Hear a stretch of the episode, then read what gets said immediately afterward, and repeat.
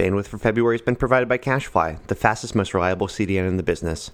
Cashfly delivers all of our content here on 5x5, and they are the best. Check them out at cashfly.com, C A C H E F L Y.com, and let them know that you heard about them here on 5x5. Matt McInerney, New York. Andy Mangold, Baltimore, Maryland. Dan Auer, San Francisco.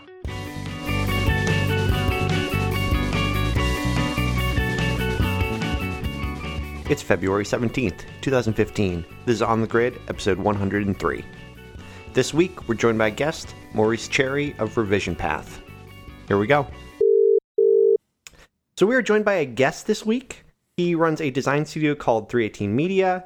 He's the host of a podcast called Revision Path, and they are on their 100th interview this week.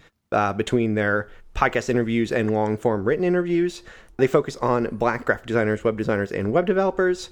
He's also the founder of the Black Weblog Awards, and he has a new podcast called The Year of Tea. Maurice Cherry is on the show this week. Welcome, Maurice. Hey, Maurice, you are a busy you. man. That is a long list of things that you do. I'm honestly out of breath. I'm going to take a second.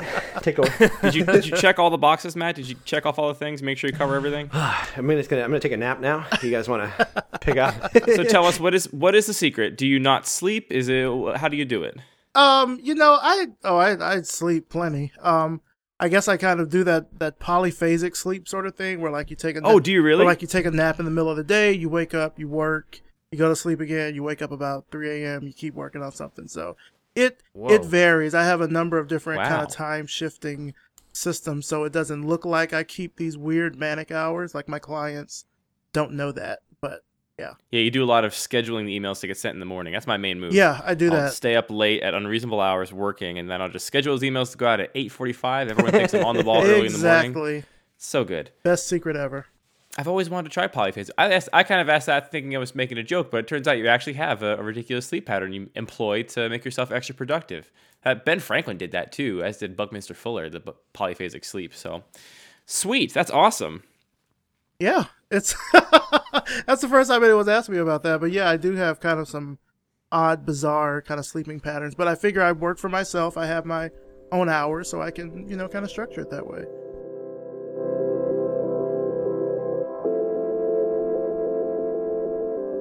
Uh, we usually start the show just by bullshitting about our week. And Matt, you you visited me in Baltimore. You've now seen my life intimately. Yeah, I know everything about you now. All the I know things. that you have a house, that there's an upstairs and a downstairs, and that there's a tiny bedroom ish, third floor ish thing. Little lofty thing. And I know your favorite restaurants now. And our partners talked a lot about how we, you and I are the same, basically.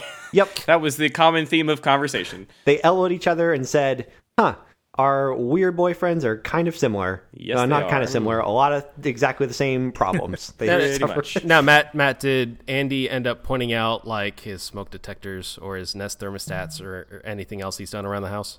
Actually, you know what? He didn't point those things out at all. I noticed them. I walked by and said, "Oh, there's that Nest thermostat. There's Nice. that Nest Protect." He didn't say a word about them. Did I point? Who do you think I am, Dan? You think I'm going to walk in and be like, "Let me show you this thing that I bought, but I'm also a little ashamed of, and I don't know if I even like it yet." Like, no, no, what- what but it's that? no, no. It's more like we've talked about it on the show, and it's like, oh yeah, there's the thing in real life. I don't Oh, know. like you meant the physical artifacts to represent the episode is what you're talking yeah, about. yeah.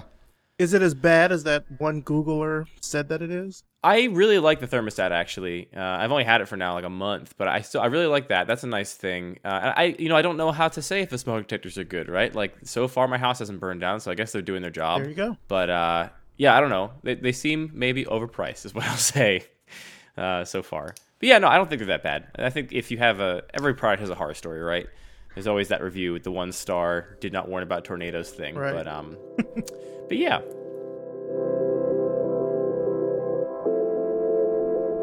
So I feel like we should get right to the topic. Honestly, I don't know if we should do much of this bullshitting at the top. We got a big topic to cover. Um, I mean, Maurice, we you know sometimes we have guests on the show and they're just kind of there to join in the conversation and kind of jump into the fray. Um, we don't do interviews, but I think that we specifically were interested in having you on because of your special expertise in tea, In, specifically in tea. in tea. in tea. no, he has a podcast called The Year of the Tea. I introduced it at the top. Yeah. Okay, yeah, so we can talk about tea. I, I have some thoughts about tea too. Um, no, I mean you specifically. I mean your your show Revision Path is is sort of specifically dedicated to highlighting Black graphic designers, web designers, uh, tech folks, And uh, you are you're giving a talk at South by Southwest this year, correct? About uh, about sort of where where are all the black graphic designers is what it's called, correct? Well, yeah, it's called "Where Are the Black Designers?" It's going to be on Saturday, March fourteenth, uh, at five p.m. Um, in the convention center, Austin Convention Center, Ballroom E. And basically, what I'm going to do, well, the plan is to first sort of talk about, because a lot of this sort of stems from an AIGA journal article from 1990. Um, the article's called "Equal Opportunities, Minorities, and Graphic Design." and that sort of played off of an article that was published in print magazine in 1987 by Cheryl D. Miller about it was called Black Designers Missing in Action. Um, and basically, what it is going to be about is is answering the question like, where are the black designers? Can we sort of fix this problem that seems to come up as it relates to, uh, really specifically with uh, black people in the design fields, and just giving some, you know, I'm going to have some information that's distilled from interviews that people have given. I'm going to give my own sort of suggestions and recommendations. Uh, it should be pretty good. It's, I mean, I'm only going to have about 45 minutes, so I can't, you know, I can't really solve the energy crisis in that time. But I hope to give some actionable advice in that time. That is, uh, yeah. So if you're going to be in at South by Southwest listener, you should attend that talk because it's going to be good. And I don't want to spoil your entire talk, but I am not going to be at South by Southwest, and I, I want to know the answer already. So I guess I do want to spoil it. um, I, I mean, I think this is a thing, right? That I certainly have taken notice of. I, I, I can, I think a lot of people that work in the design industry have taken notice of. Like, it, it seems to be true at every little like facet you can find, every little kind of side of the design community. Uh, there is a deficit of people of color without fail. Uh, you can look at, you know, old school companies that have been around for a long time that are, you know, kind of the the the standard bearers for the industry, your, your pentagrams. I mean, the partners at Pentagram. Uh, I think Eddie Opara is still the only uh, person of color that's a partner at Pentagram. That you is look correct, big, yeah. You look at big tech companies, your Googles, your Twitters, your Facebooks that put out their diversity reports, and they are overwhelmingly white people. Um, I mean, even in school, right? Like in my program at MICA, the number of uh, black people was extremely, extremely small. Um, even like the the best of lists that come out, as, as silly as they are, but like you know, the ADC Young Guns regularly are entirely or almost wholly whites. Uh, you know, Fast Company does their best designer of all time list. I'm not sure there was anybody of color on that entire sort of bracket they did. Uh, this is true. It seems in everywhere you look. Uh, and th- I feel like there's a number of like potential culprits for that, right? And it's probably a combination of all of them. But I'm curious to hear, Maurice, if you can like, uh, how do you want to do this? Right? Like, I I, I want to know the answer. So can you give us the answer? Is that spoiling your talk? Uh, How do we do Oh, I wouldn't say it's spoiling my talk because I haven't put it together yet. It's it's pretty much still in my We'll, head. we'll Hope help that. you. We'll help you. yeah, make it. I, I just need like I told myself like I just need a day to sit down and do it and it'll be done because it's all kind of swirling around in my head right now. The only part that I have is my intro and the end, and everything in the middle is just like a hornet's nest. So eventually, I'll I'll outline it into something that's that's useful and tangible. But sort of like you hinted at, it is a it is a multi pronged issue. Um, this is also something that uh, Kristy Tillman. Kristy Tillman's a design director at Society of Grown Ups. She mentioned this in a podcast with uh, Design Details, I believe is what it's called. Um, oh, is she Detroit Water Project? Is that yeah, how yeah, yeah, yeah. Yep, that's yeah. her. Oh, yeah. I actually just I know exactly I who that is. just Okay, talked cool. to her yesterday. She'll be on the show. Her episode comes out in March. oh, that's great. Um, during South by actually March 16th is when hers comes out. But uh, she sort of spoke about this as well, and I sort of agree with her. It is a multi-pronged issue. It's not just oh a pipeline issue. We need to make sure that there are more kids that are learning about it. Um, that is sort of one thing, but I think it's something that we can all kind of agree on. You know, getting into the design industry is expensive. There are the tools that you need, you know, a decent computer, um, access to software, if you're going to attend conferences, if you're going to look at books and things like that. Granted, there's a lot of information that's out there on the internet that really was not around, I'd say in the even in the early 2000s or so when it comes to learning this stuff, but it's still a pretty expensive field to get into. Um, if you're talking about going to an art school, art schools tend to be more expensive. So money and socioeconomic so- socioeconomic factors are kind of part of it. It's um, interest, you know, it's kind of a cultural thing. Like um, parents need to know that this is something that can be a viable career that can make money, and it's not just you know some silly hobby or something like that. Uh, it's a it's a very sort of complicated issue as to why there aren't more black designers. There's not one particular reason in general. Um, it can point Yeah. to a lot of different things. And one of the first things I wondered is is it not that there's so few black graphic designers, but maybe that the ones that are out there are not getting the recognition that they deserve, are not as publicly visible for you know whatever reasons those might be. I feel like it is, like you said, a very sort of multi pronged thing. Yeah, that's Um, that's I- definitely a, another part of it, and in a way, that's kind of what Revision Path and Revision Path. I also have like this sister site to it called 28 Days of the Web, where every day in February I introduce a new Black designer or developer, kind of in conjunction with and in celebration of Black History Month. So it is something about making sure that we recognize the people that are in the industry right now working that are doing this kind of as their livelihood. Because unfortunately the design media does not reflect that. It, does not reflect that diversity. Most of the times when you look at uh, design podcasts or conferences or you know video talks or things of that nature it is overwhelmingly white and male for the most part but for And I hate to break it to you, Maurice, but we, Matt, Dan, and I are all white. yeah. I'm not sure if you. knew yeah i was yeah i Uh, kind of knew that i was aware That that is that is the unfortunate reality we find ourselves in. Um, no, I I, I kind of want to unpack each of these things. You know, we can. I think you touched on a lot of the things briefly, but I think it's worth diving a little deeper into Sure. exactly what it means. For example, for the industry to be like, I think you're right. There's this level of exclusion that is prevalent in the industry. I think part of it is kind of what you described, right? Like uh, access is not open to anybody. There are these like barriers to entry, um, money being a big one of them.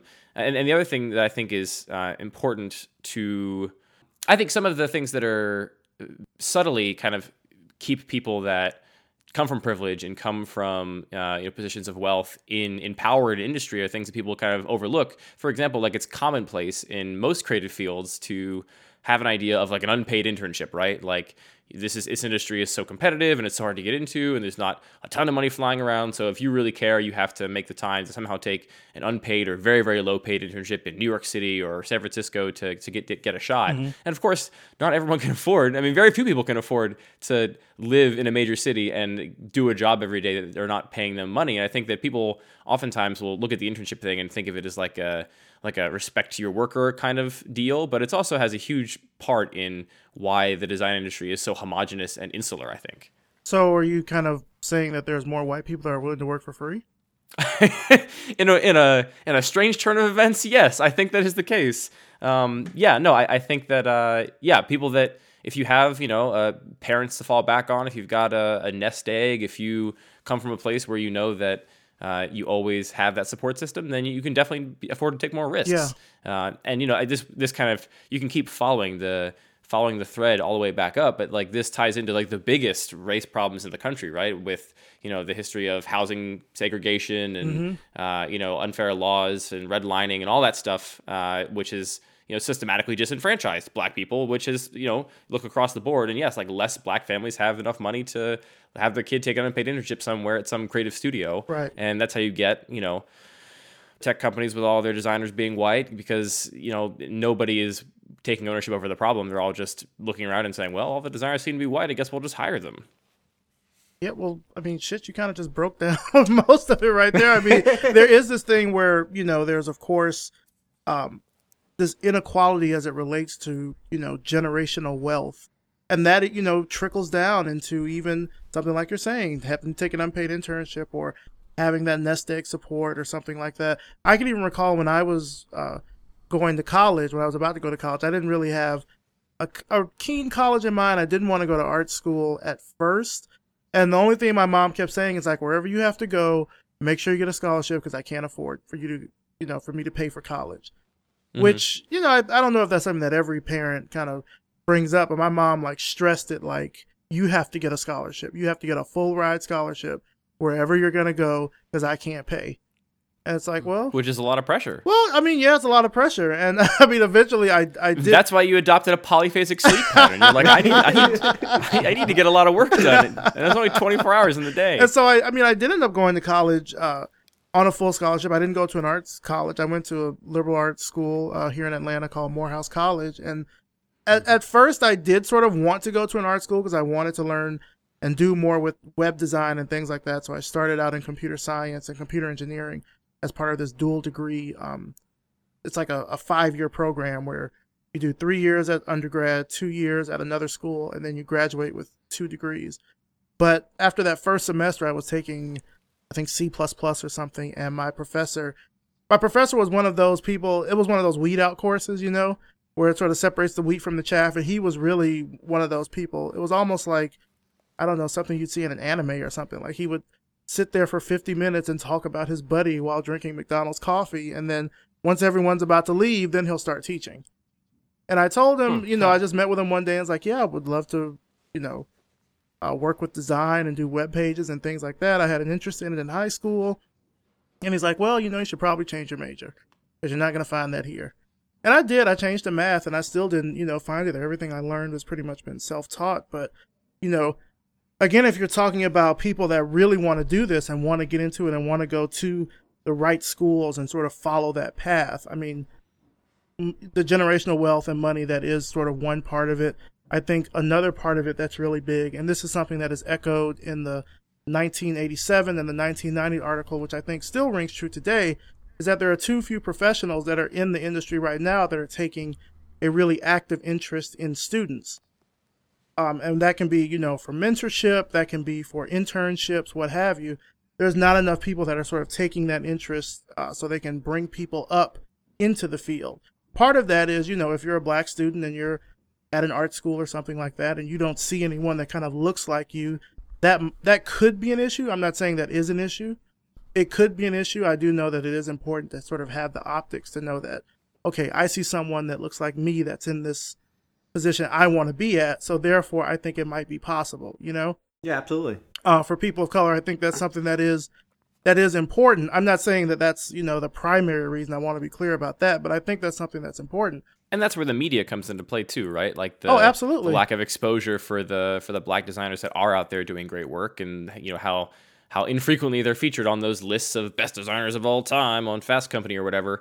Um, as as silly as those lists are, that has a real impact when, especially you know, it's easy I think um, when you've been in the industry for a while to kind of look at those look at those quantified lists of people that are the best at what they do and kind of scoff and know that they're silly and like you know a trivial thing. But when you're new and fresh in the field like that's the kind of stuff you look to right? When you have when you don't have your bearings that's exactly how you kind of start to understand the the boundaries of the field you're working in. And that's you know i think it's one of the areas where it's actually most important that we have like some kind of reasonable representation of the field because that's what you do first when you first start getting to know something is you you look at those things. So i think it's, it's definitely a problem Yeah, and the problem sort of further persists when one there are people that are sort of screaming that yes, the design industry is a meritocracy and it's just about the work. It's not about any other sort of factors that might go into that, which I oh, think is is total bullshit. Like it's not just about the work. I'm pretty sure we all know it's about, you know, networking, who you know. It is about your skill level, of course, but there are all these other factors that can go into what, you know, spells out success for you in this industry, whatever that might be to you, whatever, you know, someone's personal definition of success is. It's funny, you almost never see anybody that's not a white guy talking about how the whole world is a meritocracy and everybody that does the best stuff always succeeds.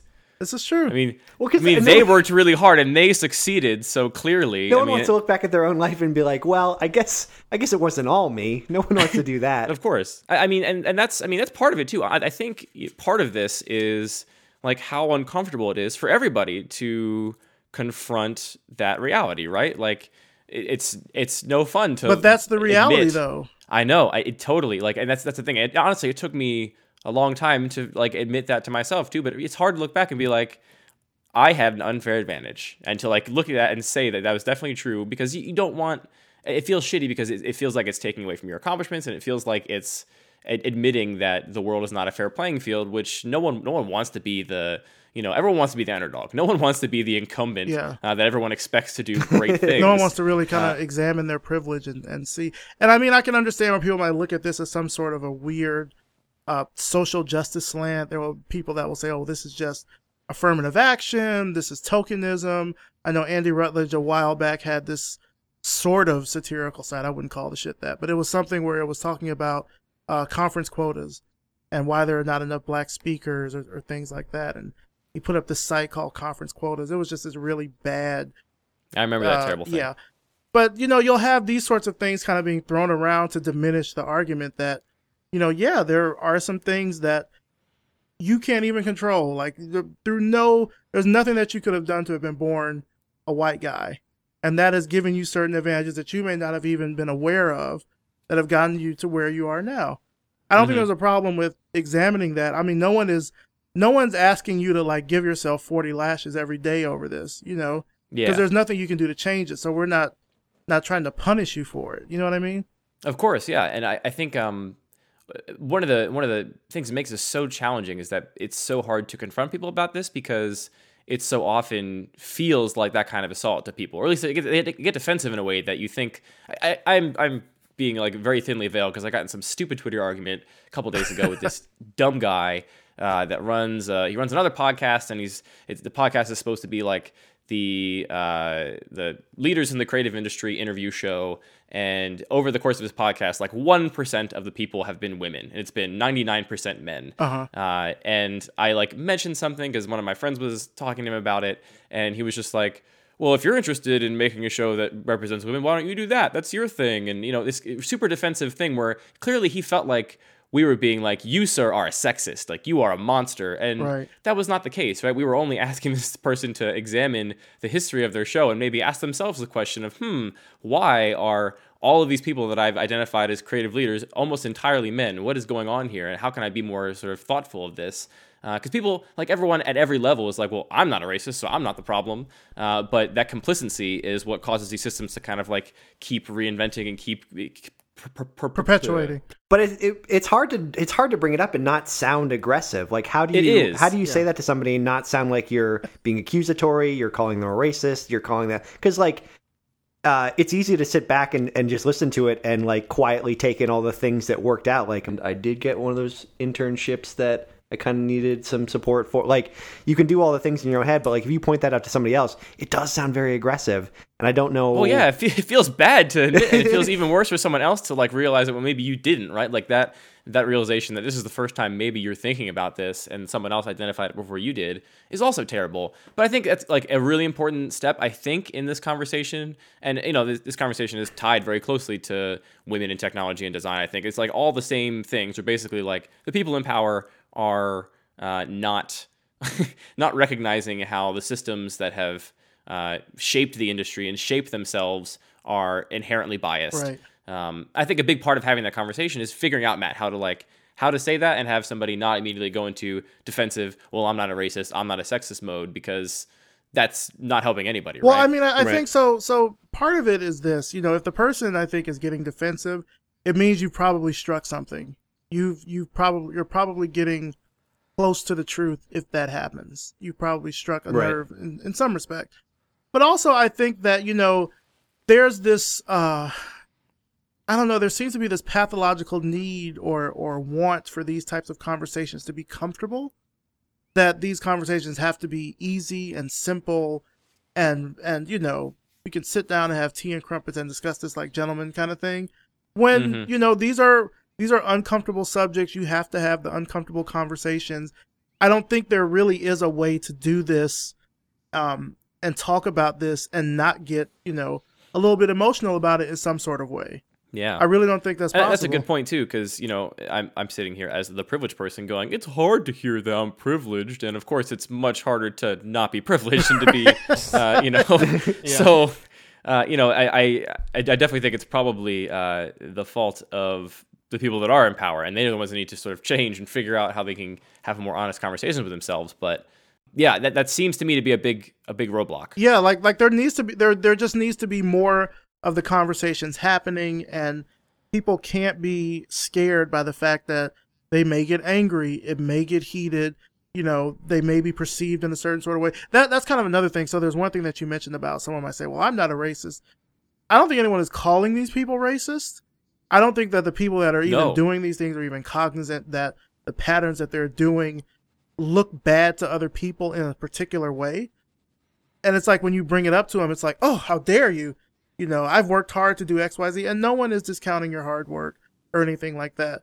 We're just saying, look at it from this angle, or why don't mm-hmm. you have this? You know, I, I, can give you a prime example. Uh, the .NET Awards last year, when they had their nominees that, that came out, and then I believe it was Allison House that did a post that was sort of breaking down that you know this many were men, this many percentage were men, and this many percentage were white, or something like that. And people kind of attacked her for even like bringing it up.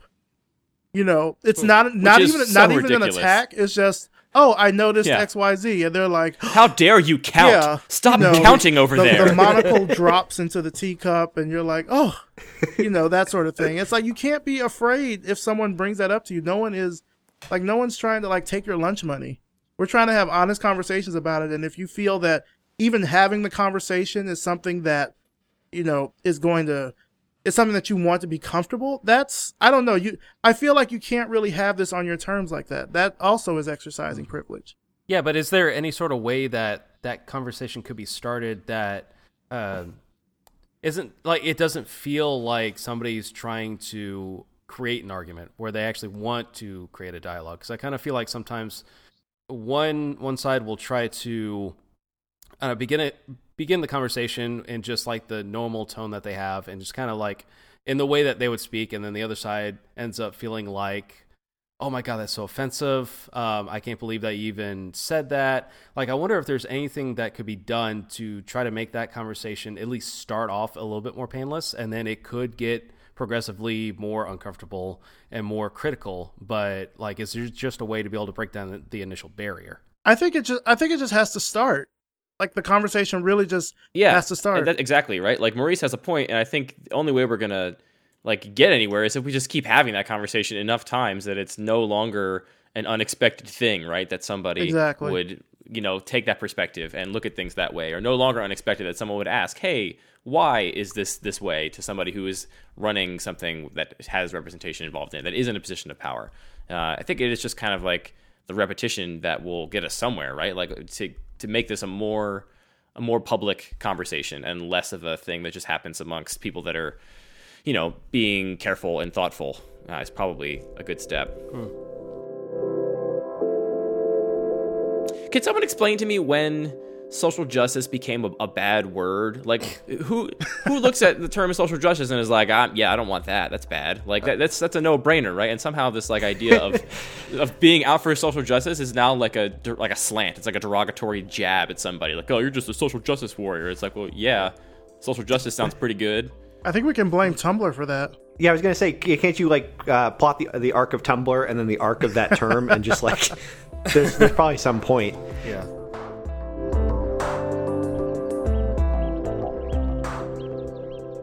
I did want to bring up one thing that I, I that I feel like is is oftentimes an argument in these things, specifically if we're talking about design competitions, because one thing one thing you can say about design is there may be many situations where like you'll see the work and you'll never know who the designer is. You don't know if they're a white person, you don't know if they're a black person. They, it might be a team of people and it might be one mm-hmm. person. You have no idea.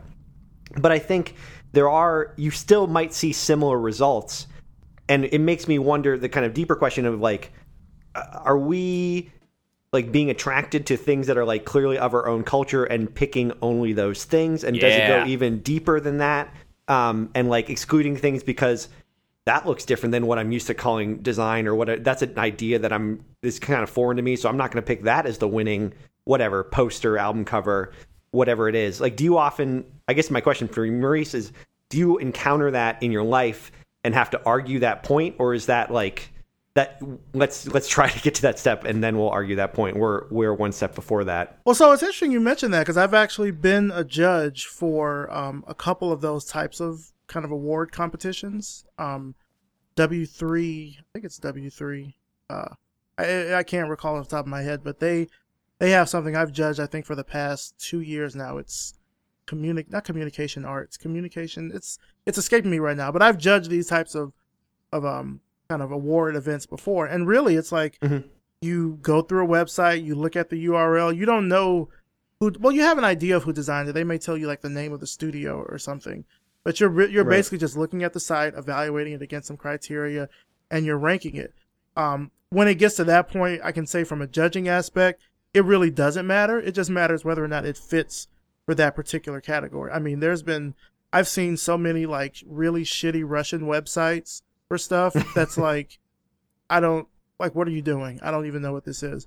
Um but sort of speaking back to that, like I guess you're you're talking about for whether or not like black designers are interested or entering these types of things and, and getting that type of notoriety? Is that what you mean? Well, I don't even know if I'm No. asking that. I don't know if I'm there. If, if I'm asking if, if black designers are entering, or if like, what if your culture inspires you to do something different than what the kind of traditional design uh, media culture is used to seeing, Uh-huh. and that Oh, somehow okay. like I- I see what you're that saying. just gets skipped saying. over. You know? Yeah, because design is not this like monolithic thing, right? Like it's cultural output, the same way that music or dance or anything else is. And I, I think there Right, are exactly, to that like point. deep, deep roots of like differences that are going to come through in every person that, that goes that makes a design thing. I think what Matt's saying is that like because this industry is so incumbently white, and you know we're founded like founded not on- everything's like a Vignelli poster. Like it could be something very Right. Very different looking, but still judged by the standard of say like whatever your whatever you were taught in design, and maybe that was modernism, and maybe modernism was just like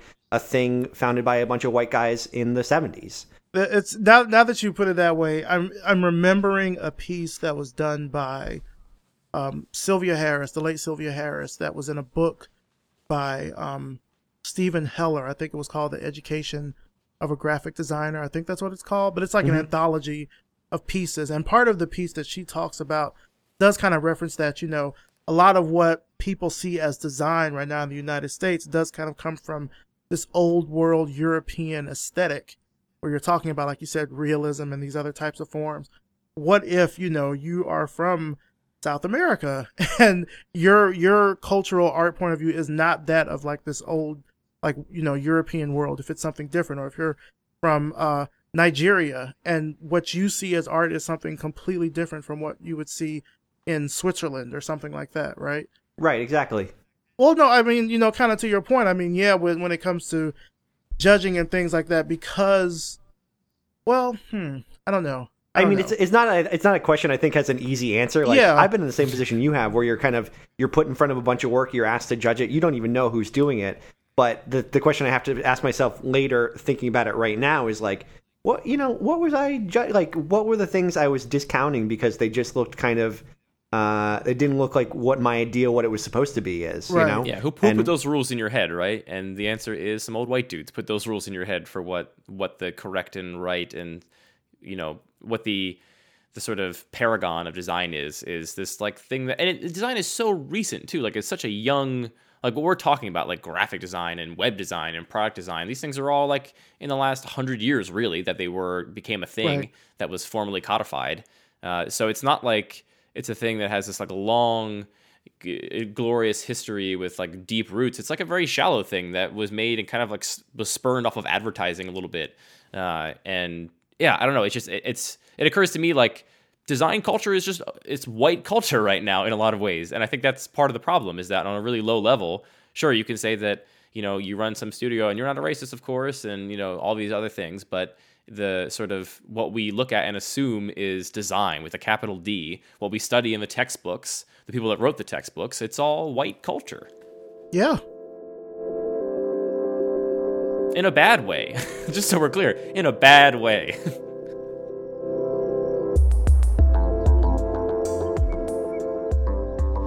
there's a I don't know. I feel like there's a, a huge uh, breadth of influences that is being uh, left out of the industry in favor of kind of this kind of this uh, homogeneousness, homo- homogeneity. What's the word? homogeneity. Homogeneity. Sameness. Yeah, Same, yeah, that word.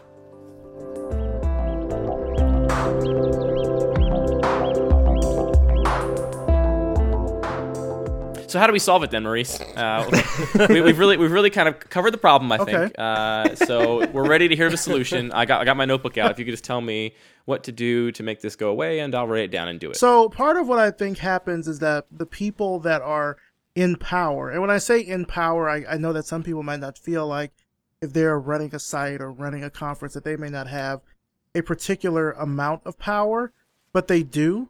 So the people that are That's a really important point, I think, too. Yeah. Right? Like, so many people are like, this is just the thing I did for fun. Why are you being critical of it? And it's like, well, the thing you did for fun now has a million downloads. So now, congratulations, you did a fun thing and it became very popular. Now you have a voice and a responsibility.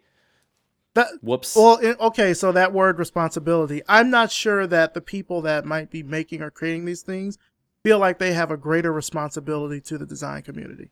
Is that should they feel that way, or is it you think it's okay that everyone kind of creates their own thing and you can make something that is 99% white dudes and everyone will say that's a problem and you can just keep doing your Well, thing. Well, I mean, I think it should be Uh, truthful. I mean, if it if it ends up being something where it is ninety nine percent white dudes, like don't like own that, you know, and whether people flock to that or not is the truth. But don't say that oh, we're doing this for the design community, and you're only presenting a particular facet of what that looks like.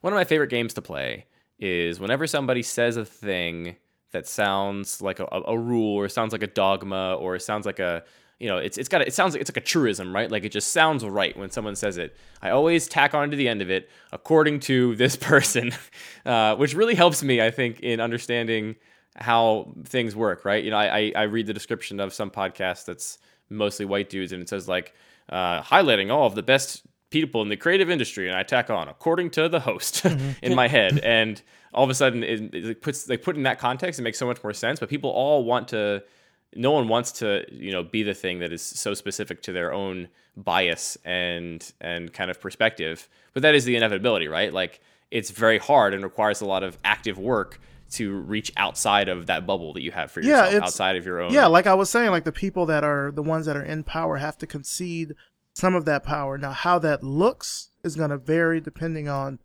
what the platform is, and like you say, there are going to be people. I know when uh, the things that I've heard from conference people, especially when it comes to like finding black speakers and things like that, it's like, oh, it's so hard.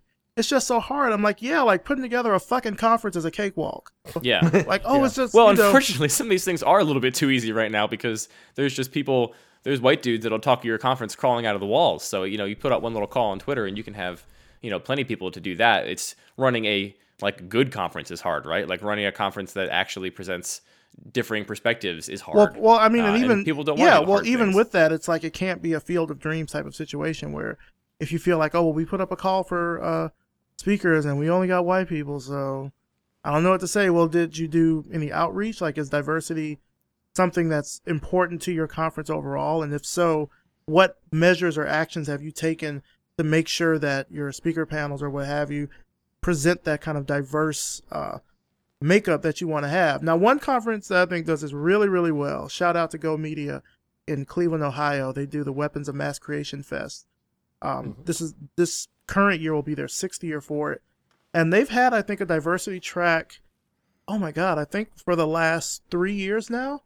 I spoke at it last year where there was a panel where we talked about like, um, they had, well they had a race and culture panel, and then they had a gender and sexuality panel.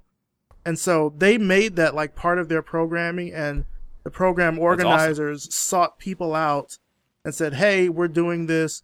Who should we speak with? Who who do we need to talk to?" And granted, some of that is kind of you know, well, we don't want to do your work for you. Like you should do the work. But mm-hmm. I think even doing that little bit of outreach is more than what most conference organizers will do. And again, I'm I'm sort of speaking out my ass here. I've never organized a conference. I don't really. hey, that's know what we do every show, Maurice. So you fit right in. but but. I think that you know if you you know there's probably the same like six or seven dozen people that run the conference circuit and how they're chosen it might just be someone in their Rolodex like oh we're just gonna pick these six people it's easier I'm gonna turn to the designer sitting next to me with the MacBook Pro and ask him if he wants to speak and he'll say yes and it'll just be simple but if if mm-hmm. diversity is something that is not really in your professional life in that way, but it, you want it to be reflected in, in a conference or in a, a panel or a talk or something like that, you have to seek it out. And the thing is that now more than ever, there are so many more outlets than there used to be to try to find this. Like if you're looking for black designers, yeah, you can come to Revision Path, you can come to Blacks in Technology, you can come to Smart Brown Voices, you can come to Of 10 Podcast. If you're looking for specifically Latino voices, you can go to Dev Latino.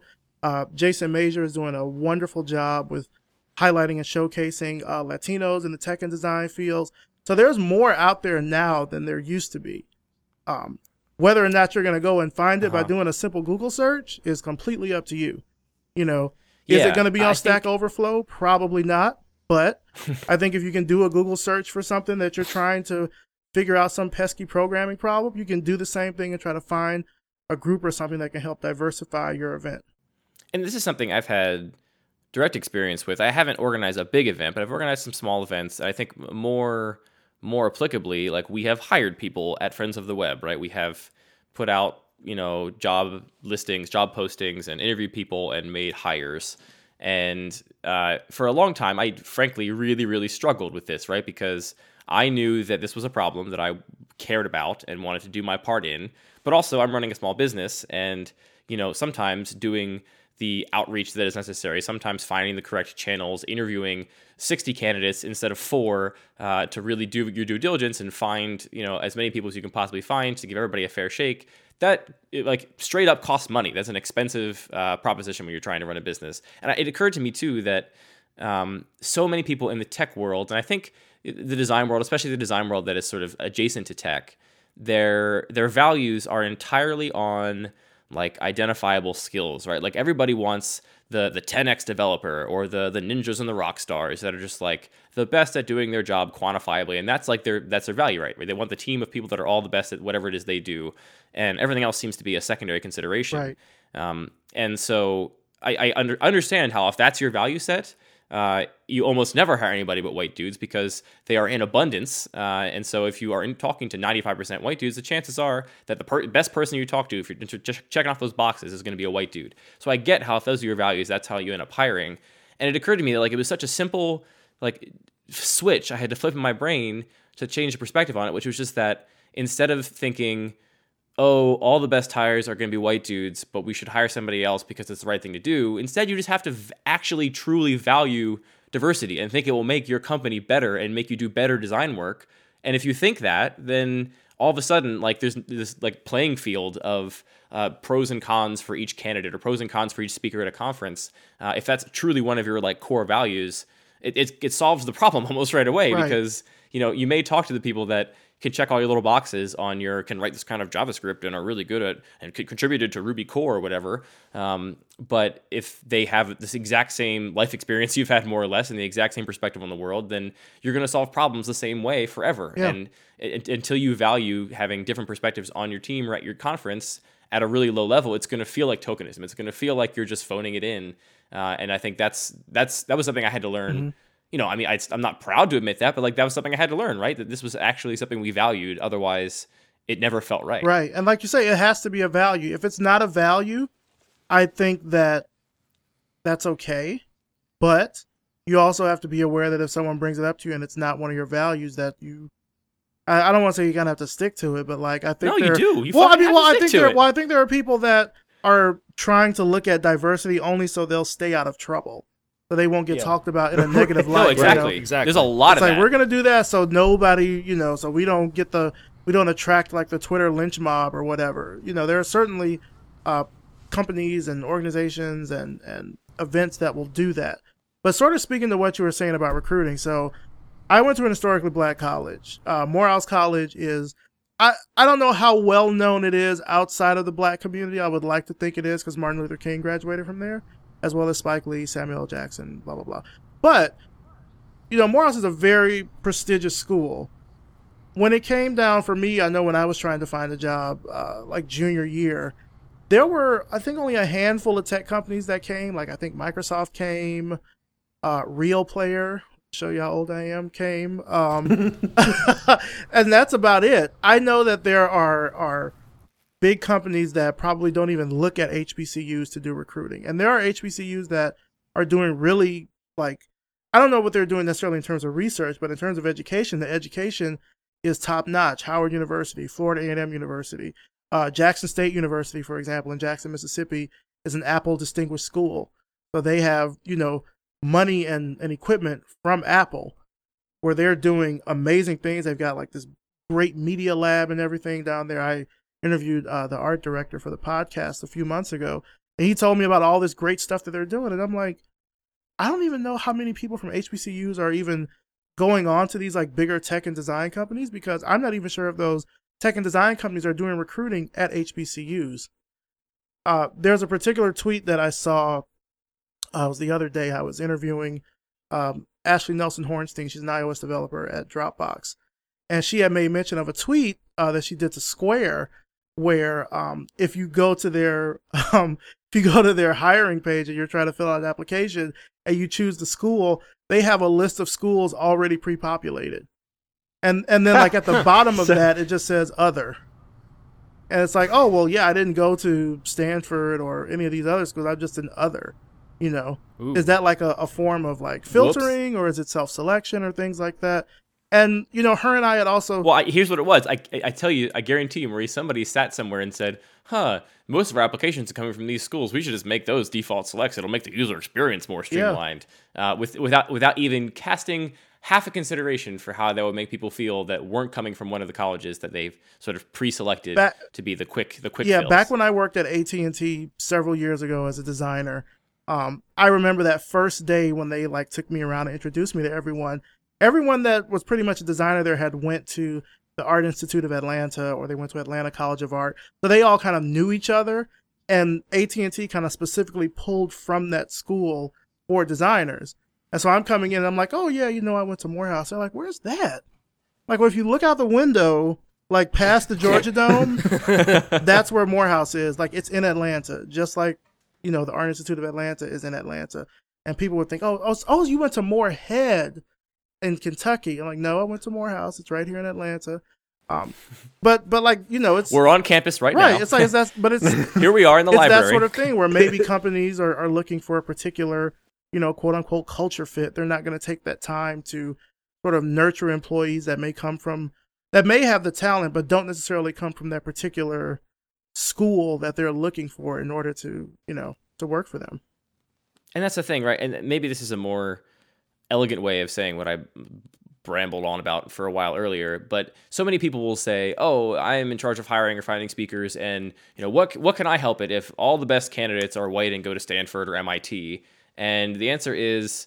Uh, you can't help it. Your values are just that those people are the best. You you can't change that. All you can do is change your values that say that this is what the best candidate is, and this is what defines the best possible candidate. And you're looking at these kind of concrete uh, or what you think are concrete skills, and you're you're kind of ruling out all these other important considerations, these human aspects, which are hugely important in design. And I feel like I, I'm I'm disappointed because I feel like design, especially, is an industry that I, I, I wish respected this. Oh, absolutely. I'm just saying I'm, I'm less surprised that like the tech world, right, with their uh, their meritocracy rugs and their you know belief that you can just build the world you want all the time, and why wouldn't you just do it? Um, I'm less surprised that this kind of problems are prevalent there. But like design is sup- supposed to be so much more em- empathetic and human centered and thoughtful Right. than this kind of big machine of of technology. But we have all the exact same problems. We suffer from the exact same issues. Yeah, like everything that we use is designed. The chairs that we're sitting in, the apartments that we live in, the beds we sleep on, all of that has been designed in some sort of way. So making sure that you have And mostly by white people. and mostly by white people, yeah. We, we can't end we can't end there. I don't think. Can we? It's,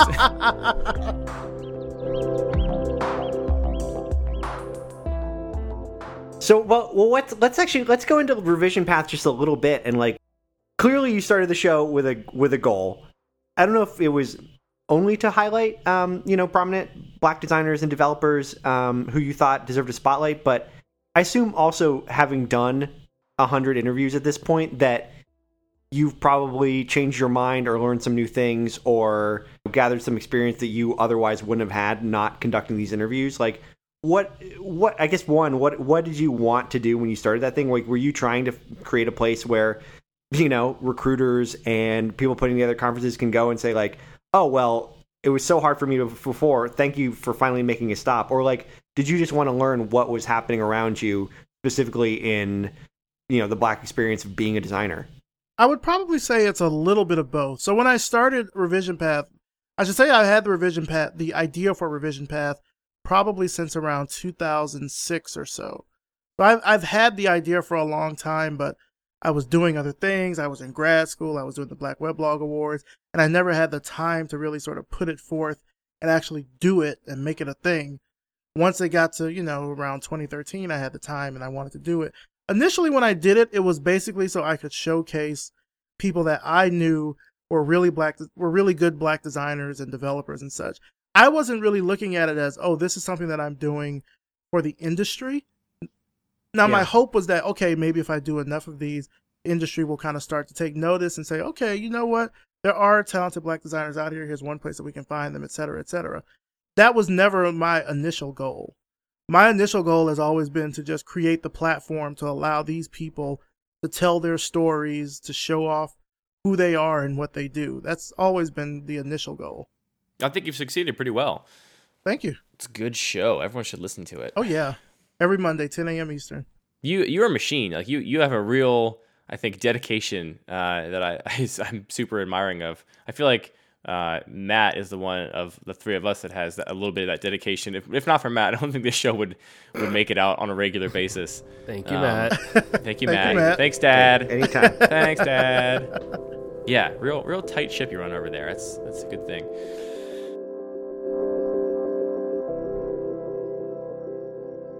I actually do want to. This is something. Did I say this at the beginning of the show that we we chatted a little while ago this summer? And one thing you brought up that was kind of I didn't even think about. It It was kind of shocking to me. But obviously, you've had to deal with this. Like, I know you've had to deal with people saying like, "Well, you do a show that's only about black designers. That's racist." Ooh, And I mean, it's hilarious to me. Oh my god. I get that at least at least once or twice a week. Once or twice a week? Really? Seriously? Yeah. Oh yeah. That's oh, dumb. Oh my goodness. and it just it's one of those things like it does sound like it sounds just like bitter It's- and I mean, salty but like you do have to respond to it and deal with it every day right so yeah, I mean, I want to say it's like background noise almost at this point, where I feel like, oh, really? Okay, yeah, well, But I mean, it's it's weird. I, I will I will out myself here and say that when I was younger, like a kid, my idea of racism was like, oh, if you ever take somebody's race into account, that means you're being racist. So like there was a time in my life where I probably would have thought, by the textbook definition, that doing a show that only highlighted black people and didn't look at all the talented white people was somehow racist. well, yeah. Um, The, the but, way that like, it's framed though is like, why don't you showcase all designers? And Yeah. why is it only Yeah. black designers? And I mean, I know that's I know what It's like, that's well, the world for. is a showcase for all the white designers, so I'm trying to do my part to level the I'm playing like, field. there are dozens of other podcasts out here. Like, you look at their past archives, and they've only talked to white guys, with maybe the exception of like Dan Mall or John Maeda or a couple of other people. Like, other than that, you know, it's pretty much the same people. So the fact that I'm doing it, and it's something that you said that was interesting when you said, I think you said the word prominent at some point. So a lot of the people that I've interviewed, this is their very first interview. This is the first time that anyone has ever talked to them about the work that they've done. So in a way, that's almost um, I don't want to say criminal, but it's almost bad because some of these are really good designers. This is the first time anyone has said, "Hey, tell me about what you do," and like actually you, know talk you to should, do? them. you should like, just reframe your whole show and just be like revision path is an outlet for people to do their first interview and then just like only black people and people are like wait hey wait a minute what's happening here Or just just lean into it and be like the show about all the best graphic designers. That's right, all of them, and still only talk to black people.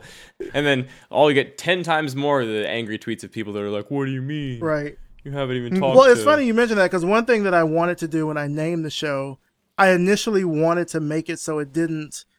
Oh, I'm probably gonna catch shit for this, but I didn't want the name to sound black, in that like black was in the title. You know what I mean? Mhm. Like I didn't want it Oh, to be yeah. like the Black Designer Podcast or anything like that because I had already Well, went. it's probably I already went through years of that shit with the Black Weblog Awards, you know, catching hell over that because it had black in the name.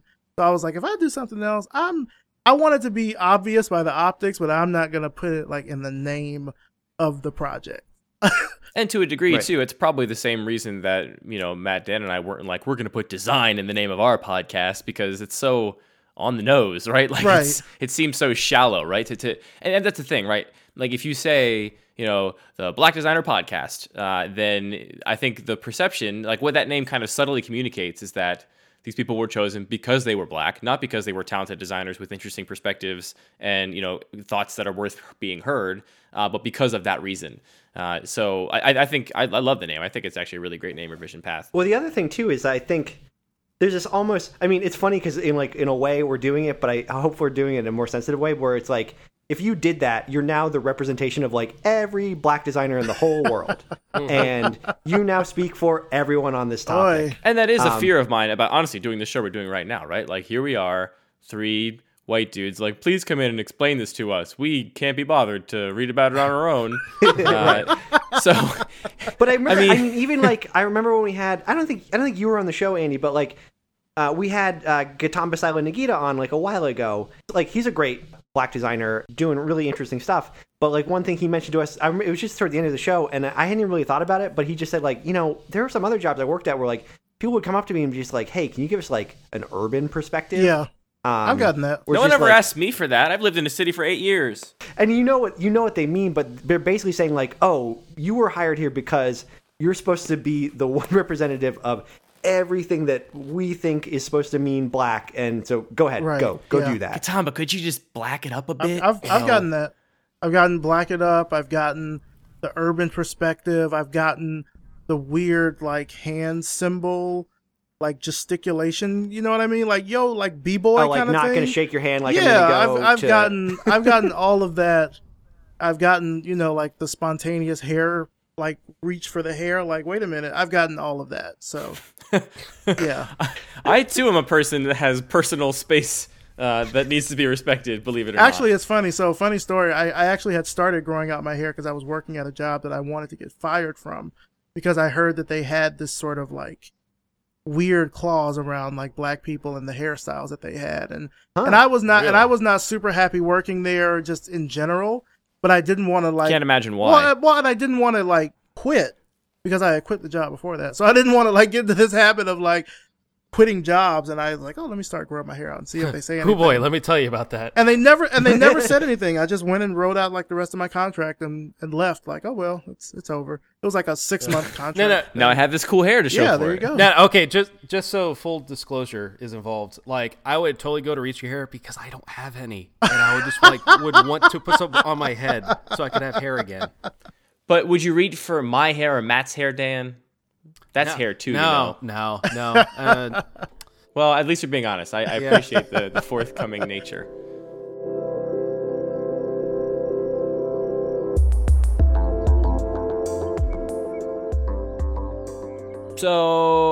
So I guess we solved it then, right? That's good. yep, I'm really, I'm really glad that someone finally solved this problem. That's that's it, was, it needed to be. we solved. got close. I think we got Um, close enough. You know.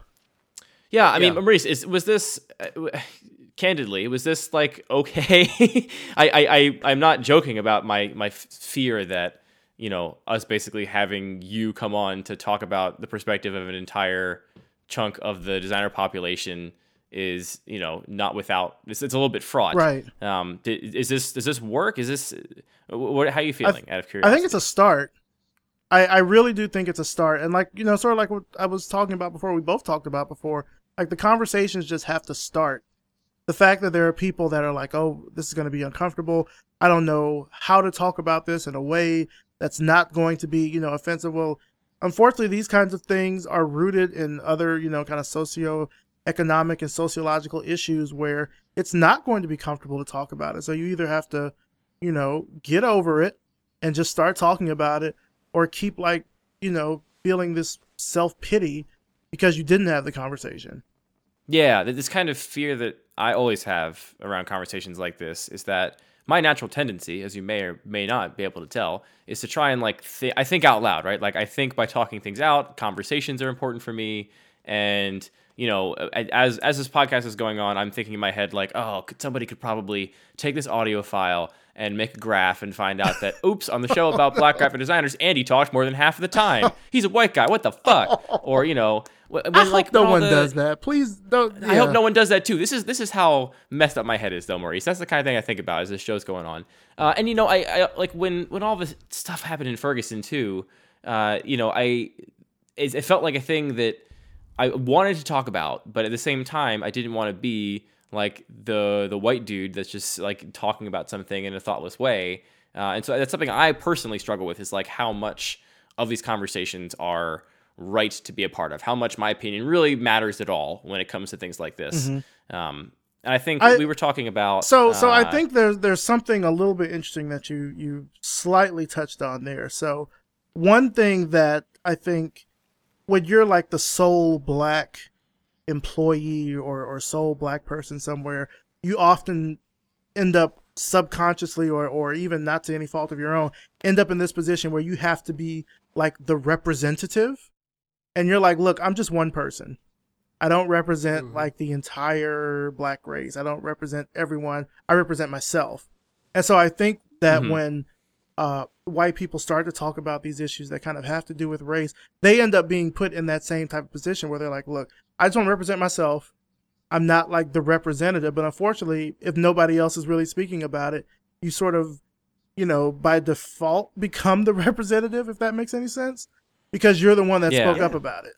And and one of the dangers of ever being in a position where somebody is perceived to be like the sole representative of something is that if you're saying that you can have one representative, you're saying it's this like monolith of a, of a thing, right? It's a monoculture. If there's one person can represent it completely, and of course that's not true of black graphic designers. That's not true of white people. Like there's immense diversity within these separate groups. Uh, you know, so that's a huge part of it too, right? To even think subconsciously that like this is a thing that can be represented so simply or s- sort of so with one specific. Oh yeah, is- a- is absolutely. Like I mean, like I've interviewed, like I said, a hundred black designers, but I mean, we're talking all ages, men, women, trans, gay, straight, in the U.S., in Europe, in in different countries in Africa.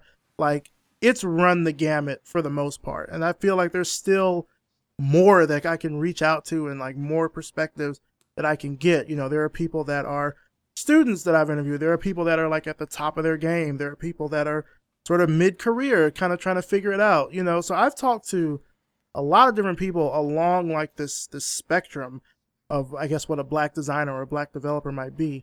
Um, I I really when I first started doing Revision Path, I didn't want to only have like quote unquote prominent people because I'd probably have like four episodes and that would be it.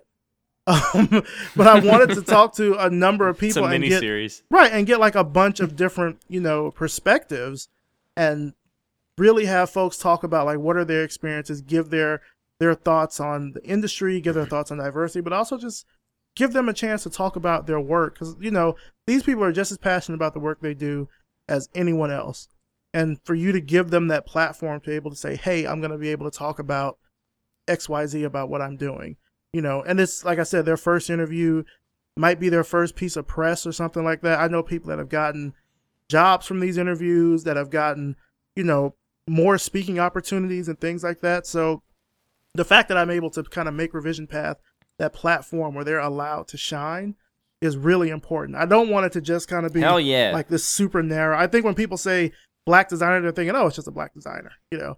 But like that's that's Mm-hmm. such a there's so many it's just like if you say a designer there's so many Right. different types I'm going to of start specifying white designers whenever I'm talking about a white designer. there you go Check out this awesome project from white designer Stefan Sagmeister. oh you should totally do that Oh man, that would be a good. you should piece. totally do that and see the kind of shit that you get from it you should do it do it do it do it do it I- you should do it I'll do it. I, I the problem is I, I never tweet out look at this cool graphic design shit. Like that never happens. But uh, I, I will do it. I'll, I'll tweet something Everyone's like gonna know it's a trick, Andy. They're gonna know it's a trick. They're gonna know it's a plant. They're but, gonna uh, step. they're gonna step right into it. yeah. I think that's a. I mean, t- to get back to that for a second, like I think I think the there's almost this like need for a, a singular vision to represent an entire community, and like when it's your own when it's your own culture or whatever, your own race, you never you it doesn't even occur to you uh, that that that there should be like one final answer, and like I think one thing we we try to do in the show is like not try to be so stupid as to think we're going to solve a problem in one episode and like the topic we discuss has a singular answer and that's going to answer all the the questions. But for whatever reason like when this topic comes up it's as if like a person a representative a somebody should have the answer and then we can be done with it because it's really uncomfortable and that would make it all easier Right, but like, Well, I mean- it's not gonna get easier. I hope we're all smart enough to realize that like there's not we're not going to come away with an answer there's not going to be one person to give it to us there's not like Yeah. I mean, I well, don't I, know. mean, also, I mean, to be like, you know, totally fair, it really shouldn't. The onus really should not be on minorities to quote unquote fix the problem because we didn't create the fucking oh, problem in the Oh, first not. place. So how can how can Right. you fix the So problem? If you could fix it, you would have fixed it a long time ago. exactly. So like I'm not saying, like when people will say, "Oh, well, you have the solution," like I didn't, I, I didn't do this. I didn't put forth all this structural inequality Huh. to make this shit Why happen. do black people keep choosing to not be prominent in the graphic design? oh, I've heard that. I've heard that from people. If. I were them, I would really choose to be more I, prominent. I have heard don't that from people like, why aren't they doing more X or why aren't they like like someone had mentioned I forget this was uh, a few weeks ago. I had gotten an email about this about why aren't more black designers like entering themselves into like awards and stuff. And when I say awards, I mean like the AWWWARDS awards or those similar types of of uh, internet things. I'm like, well, first of all, that's like a fifty dollar entry fee, and even if you get that award, what does that mean? Like, like what's the? It's a fifty dollar entry fee to put your work before a, a judge judge panel of white people. It's like what's So- like what's the you know what am I going to get out of that? Like if I'm able to say like, am I going to get work from that? Am I going to get more clients if I'm able to do that? You know, um, but but but sort of asking that question like, why aren't more black designers doing blank or something like that? You know, which is The answer is it doesn't matter or excuse the way the system is already set up. or there's like tons of black designers that all have their own you know opinions on why they will or won't do it and it's not really one simple answer It never is one simple answer. That's always I I I hope I feel like this show has slowly become more and more just us trying not to be idiots really hard and like on whatever subject we're talking about like I think our I, when the show started at least my goal was like all right, we're going to talk about this subject, got to say something insightful, got to like, you know, make a point, got to have some perspective. And now my whole goal is like all right, we're going to talk about this topic how can I get out of here without saying something totally idiotic? That, that Yeah. And you'd think that I would just be quiet if that was the goal, but uh, that's not how it works. So, um, yeah, I hope that that's you know something we strive for in all our topics is trying to recognize that there's not easy solutions to almost anything. Uh, the more you know about a problem, the more sort of complicated and, and the more shades of gray there are. Maybe there's even 50 whole shades of oh gray. Oh, don't get close don't to do that No. don't do that No. no Please no. yeah don't do that Okay. You can Andy, you're you're an cut idiot. that right Come on. out. That's fine. Yeah, cut it out. That's, uh, No, no, we're keeping that one in. Matt, Matt, man. Matt, make a soundboard.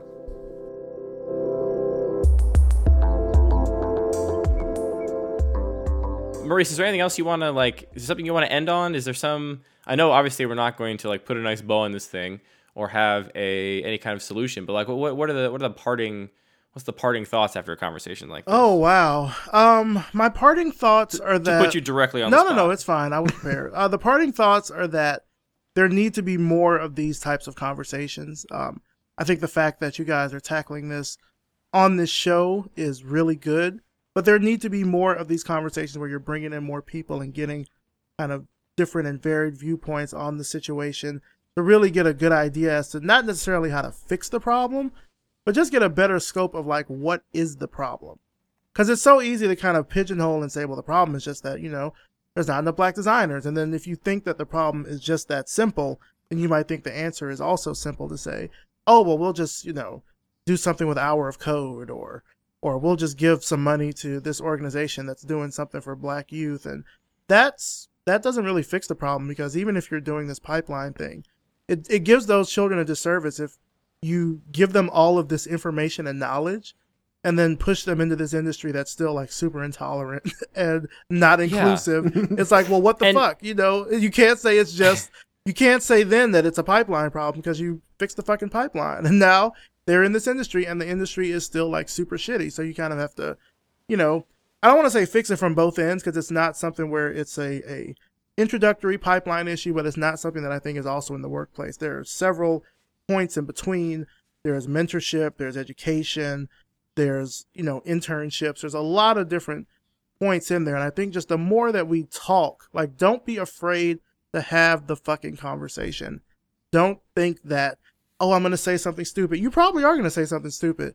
Just, Yeah, I do that a just own it and just keep talking, you know, because the more that you are informed and the more that you learn about it, the more you will stop saying stupid shit. And then you're fine. But you have to actually just have the conversations and just talk with people, air it out, get it out. You know, I feel like there's still probably a lot that's not said because people are afraid to kind of have those conversations. I'm not saying that you have to be like completely, you know, unpolitically correct or whatever, but just have the conversations.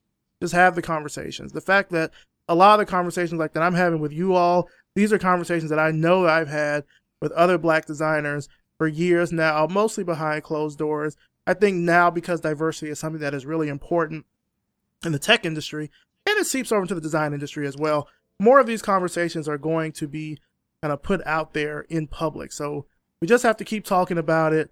And the more we talk, I think the more we'll get closer to finding solutions to this multi pronged problem.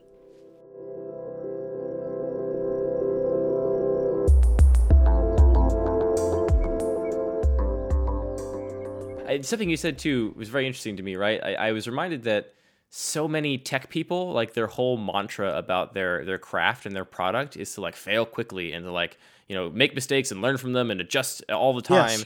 and yet so few of them have that attitude about their own personal like perspectives and their own selves. Like they're so afraid to say something wrong in public and when they do it's all defensiveness and it's never a mistake has been made. We're going to correct and be better in the future. Uh, when as soon as their like ego and like uh, their their idea of a self Yeah. is involved there's no willingness to kind of adopt that same I, I would totally like- think that if it's something that you're getting defensive at, you need to examine why you got defensive. Like, like Yeah. what's the reason that made it happen? It's probably more than likely it's an ego thing. It usually is, but like, you know, just have the conversation. we just did it our, our like 100th episode and we we like went back and tried to find a thing that um, we got wrong and like pick that apart a little bit and the thing that's hyper hyper clear whenever you do something like that is like the things that make you the most upset are just things you used to do and you're now upset about because you're identifying them. Like if it's if it bears if it has no truth in it and it, it has no relationship to you at all like you're not going to be that pissed about it. It's just not going to mm. relate to you at all and you'll let it go. Yeah. but if it's if it hits a little bit too close to home that's when it gets uncomfortable and you get upset about it. And yeah i mean if if it's if it's somebody getting very defensive like it's very clear what's happening there it's not uh, a mystery and it's just like i think it's just you're just a little bit more digging from Yeah. to getting to something And and trust me, we see it, and we see it. You know, as much as people might try to like hide behind that, like when we see that defense, is like we know exactly what's happening. We exactly. Yeah, pretty much not once has somebody been called out on being non-inclusive or being unthoughtful, and then they responded with a very careful, logical argument, and the person that was calling them out said, well, "I guess they're right. I guess they, I guess they're not. Uh, I guess they're not thinking about this thing the wrong Right. way." Um, I, I make this mistake all the time with people on the internet, strangers on the internet, where if I see somebody doing a dumb thing that I used to do, like like you said, Matt, you know, first of all, it it it like stings to the core of my being. I'm like, ooh, I used to be that so stupid. God damn it. Uh, but I also always make the mistake of thinking that because I was there, I can help them. Uh, it's my job to help this internet stranger that is misguided uh, on this particular subject. And it worked one time, but it almost never works. Uh, usually they are too too much like I used to be to be saved. Uh, Oh, so there is one thing that I want to end off of, and I didn't really mention this earlier. So I don't know how many, um, oh, how much of your audience might be members of AIGA. Uh, AIGA. i actually bet a small number but i'm sure there are some out there for sure Well, AIGA has a diversity and inclusion initiative um, that they're working on. I'm actually part of the task force. And what that initiative is about is encouraging diversity in design education, design discourse, design practice, just to kind of expand the strength and relevance of design like everywhere. So part of what I do with the task force is I do outreach to HBCUs to get AIGA student groups started. And this is sort of harkening back to what we talked about before with um, the sort of problems that black designers might have. Not saying that these are are problems unique to black designers, but these are problems that might befall them if they're at an HBCU. So when I talk to HBCUs and I say, okay, to get a student group started, you've got to have 10 students. Um, they've each got to have a membership, a $50 membership, which is the lowest membership. And they've got to, I think, keep all of that for like a year or so before you get an advisor and then start the group. Well, part of the problem is one, the school doesn't have 10 art majors. So they're out. Or if they do have the art majors, you have to justify to them why they're paying $50 for this membership, where they may they might not see what the the intrinsic benefit is of joining. You can just say, "Oh, you should join because it's the largest uh, organization for graphic professionals in the country." Well, what, what, what does that mean? That doesn't really, you know. I have that question. What does that mean? That's a whole other show. We'll have you back on to discuss to discuss these big incumbent uh, institutions in in design. But no, I would say, um, particularly with the with the task force, um, it is a volunteer force. It's me. I think it's about fifteen other people that are on this, and we're all just kind of working in different ways to help uh, diversify the design industry. So this is something that AIGA is uh, super super aware of, and they're working to try to change it. I mean, like I spoke before at the top of the show about the AIGA journal article and everything, and even my panel is based off of a working conference that was inspired from that journal article. So they have a keen awareness of like, yeah, we know what the the uh, metrics of the design industry look like as it breaks down, you know, by race. And we want to try to change that. So if there are people that are interested, definitely go to the AIGA website, check out the diver- the diversity and inclusion task force. If you're interested, certainly um, send an email and you know volunteer. We could always use more people. Doing good work, Maurice. We'll definitely put the link in the show notes so people can check it out. Awesome. Matt, did you ask Maurice if he has a happy ending? Is that how we're doing this? Yeah, yeah, yeah.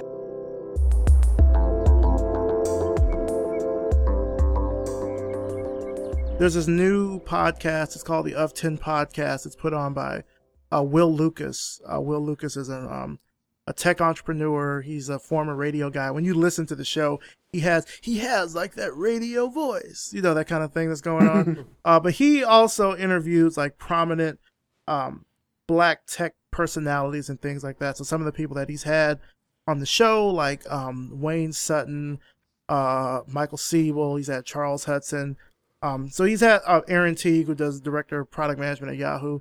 So he's had like some really like big heavy hitters on the show. It's a 10 episode podcast, which is why it's called Of 10 Podcast. I think this this week is episode 8, I believe. So there's there's 7 episodes of goodness. I want to say it's like 7 or 8, something like that, but um, it's a really great show. If people want to get, you know, some different perspective just on like blacks and diversity in the tech field, um, it sort of relates to design a little bit as well. I would definitely recommend checking out uh, that show. It's of10podcast.com. I really like it. I like I like the radio voice. I wish I had that radio voice. I feel like I'm just like spouting into the mic. You know, it's like that thing when you're podcasting and you kind of have to get over hearing your own voice. And especially, uh, oh, I had yeah. to get over that a long time ago. I didn't. I never liked my voice at uh, first. I'm st- still not over it. Especially now that I do a daily podcast, it's like I had to get over that shit. Like I just, I just gotta, you know, power through it.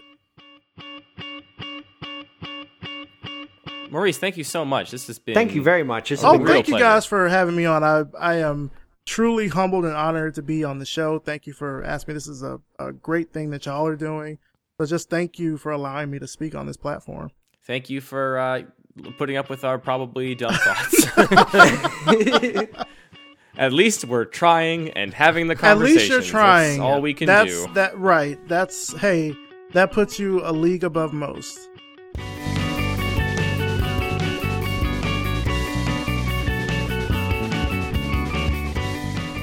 Spin on the Grid, episode 103. If you have something to say, you want to get in touch with us, you can write us something long at mailitonthegrid.co, or you can write us something short, tweet to at gridshow. Also, if you want to follow at gridshow, it's a robot that will say weird mashed up things on occasion, like, they could wear Playboy bunny ears and it's raining. I don't know where I got that from. Tweet to us, find us individually at Madam C, at Andy Mangold, and at Dan Auer. Even call us out on Twitter if we said something dumb or did something dumb. Hopefully, we'll just try to get better and not be so defensive. Thanks to Glassboy for the interlude music, Girlfriends for the theme music, and thanks to you for listening. Until next week.